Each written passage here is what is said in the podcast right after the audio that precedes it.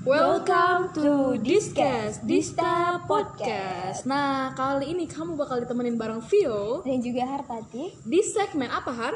di segmen Beauty, Apa tuh B-Way? Beauty in Any Way. Nah, dari judulnya aja nih, kalian pasti bakal bisa ngebayangin Beauty in Any Way. Berarti artinya apa itu, Har?